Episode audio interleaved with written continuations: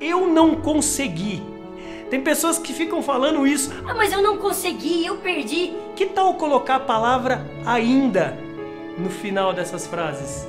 É diferente você falar eu não consegui do que você falar eu não consegui ainda.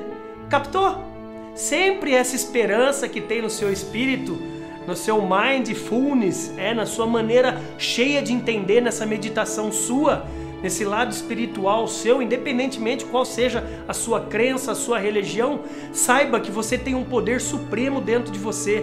Se você não conseguiu, é porque ainda não é o tempo de conseguir. André, eu ainda não arrumei emprego. André, eu ainda não arrumei a mulher dos meus sonhos. André, eu ainda não arrumei o marido. Eu não consegui ainda comprar meu carro, minha casa. Acalme-se. Você não conseguiu? Ainda. É porque se você já tivesse aprendido como conseguir, você já teria conseguido.